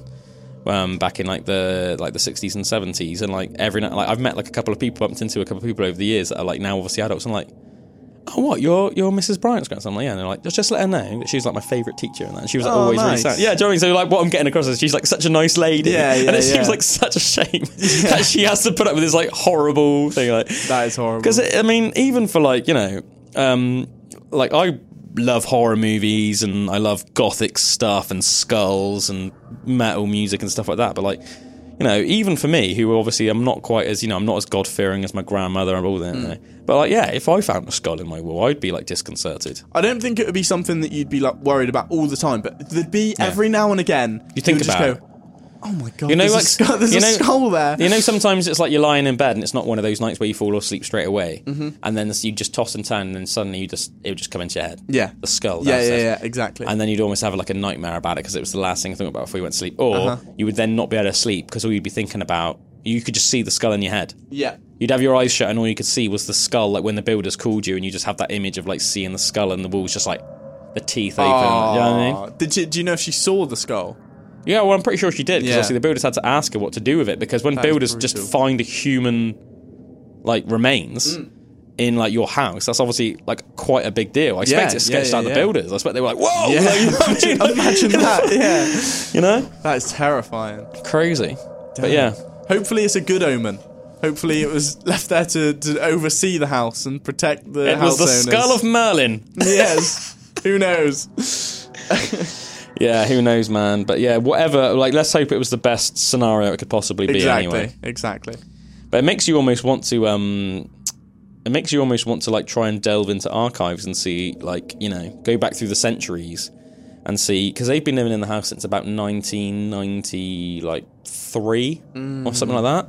But it makes you want to almost like delve back through the archives and see if like in there was any around that area Imagine If- if, if there found was, like a like- horrifying Do you know what I mean like a, like a missing persons case or something, or like you Oh know. Tabitha Winslow Yeah. went missing, and like just the, despite like frantic searches, you know, from friends and family and the local police, she, her body was never found, and then Mm. it turned out that like I don't know, like a hundred. and Someone that owned the house before was like linked to it. You found out that like there was some creepy guy that lived there 200 years ago, and he like And like he never would come out in the day, but they'd see like one dim lamp on at the night every night, and like there were like rumors that he was like an occultist. Yeah, I love that imagery of just having one dim lamp. And they go, "That's old Mount Jenkins." And that if any, yeah, that old man Jenkins, and that like over there. whenever he'd get like posts, like all that would happen is like a creepy door would open, no one would ever see his face, just an arm would reach out and just Yeah. like grab it and like slowly withdraw, and then he'd like sla- and then he'd like slowly put the door back again, yeah, and, like yeah, not even say a word. Exactly. Everyone's told And it to would be stay like, away from and it would be like a ridiculously pale hand, like like like literally like white as as as the walls, Uh-huh. like literally just white, like milk white. Yeah, yeah, yeah. with ghost like white. but with like creepy fingernails, like all like long and dirty, long dirty fingernails on this like creepy gaunt white pale hand. Oh, that's old man Jenkins' house. Stay clear, son. Clear of their nails. yeah, like you can imagine like some little kids are like playing football in the street and they accidentally kick like the football Yeah, into yeah, the garden and they're about to go get it there. and then Don't just hear yeah like the, the postman walks past. Don't kids. Why, sir? It's old man Jenkins' house. Yeah, yeah, yeah, yeah, exactly. Just leave in their garden. Best There's to just, just loads leave of like it be. balls and stuff. The postman just will go yeah. and collect it. The postman just puts his hand in his pocket, gives the kids a couple of shillings. Go buy yourself a new ball. Yeah. Best to just leave it, son. oh my god! Imagine Yeah. if you did like do research on your old house and then you just found that there was like some horrifying like case from the house. The house I live in's actually got a bit of a bad history. really? Yeah, yeah. Can you say what it is? Um, yeah, I will. I um, I mean, I, I guess I'm not talking about my address or anything, so I, I don't obviously, I don't want to.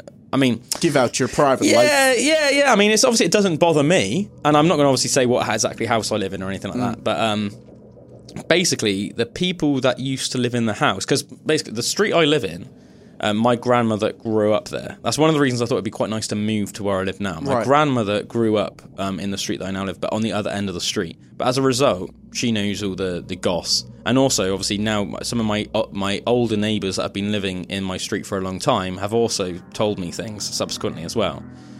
Um, but basically, the people that used to live in the house that I live now, um, when my grandmother would have been growing up in the like you know 30s, 40s, early 50s, um, it was this really horrible old woman, Right. Um, and she was really abusive. No one knows what happened. She had a daughter that lived with her, and no one knows what happened to the girl's father. There was never ever a man around, but she was this horrible, wicked, abusive old woman, and she used to like flat out horribly abuse her daughter, like mentally and physically, like mental and physical torture. Yeah. And sometimes, um, you know, um, like she would like force her to like walk to Bridgwater and back to get her like things that she wanted. And apparently, like um, my grandfather told me that when he first started courting my grandmother, because my grandmother's a northerner, he's like a friendly soul. You know what I mean? As as the northerners often are. Hats, you know, hats off to the northerners. Um, you know, he said that like when he first started courting my grandmother in like the in like the fifties, you know, they'd be like driving sometimes between town and the village, and they would just see her like walking in between town and the village, like the side road, just like bawling her eyes out, and she just What be the little girl? yeah, like the girl, yeah. Yeah. But this is like you know, by this point, by this point, she was like in her like late teens. Right. But she was like, you know, what they call it like Stockholm syndrome. Like you're so, Yeah, yeah, you, you're yeah. so You attached to, like, your yeah. abuser. So she, so she never left. She never met a, a, partner. She never moved out. It was almost like her mother wouldn't let her, and Mm. she never almost like realized that she could just leave because she was so in that Stockholm syndrome. Like became like just like her life was just being her mother's like Yeah. pawn. Yeah. Um, but they would see her, yeah, it was almost like creepy, man. They'd see her just walking at the side of the road, like crying. And she'd always just be seen, like, walking around doing her mother's bidding, just crying, like, just crying non-stop. And people would hear, like, like horrible things, like horrible, like, shouting, you know, like her, like, shouting at her daughter from inside the house if they'd be, like, walking past the front of the house. And just really not very nice, mate. And, um, yeah, and, um, I'm pretty sure they both, like, died in the house. And uh, yeah, when it was like renovated by the people that lived in the house before me, apparently the house was just like in a horrible state, and it was just like almost like a really depressing atmosphere. Right.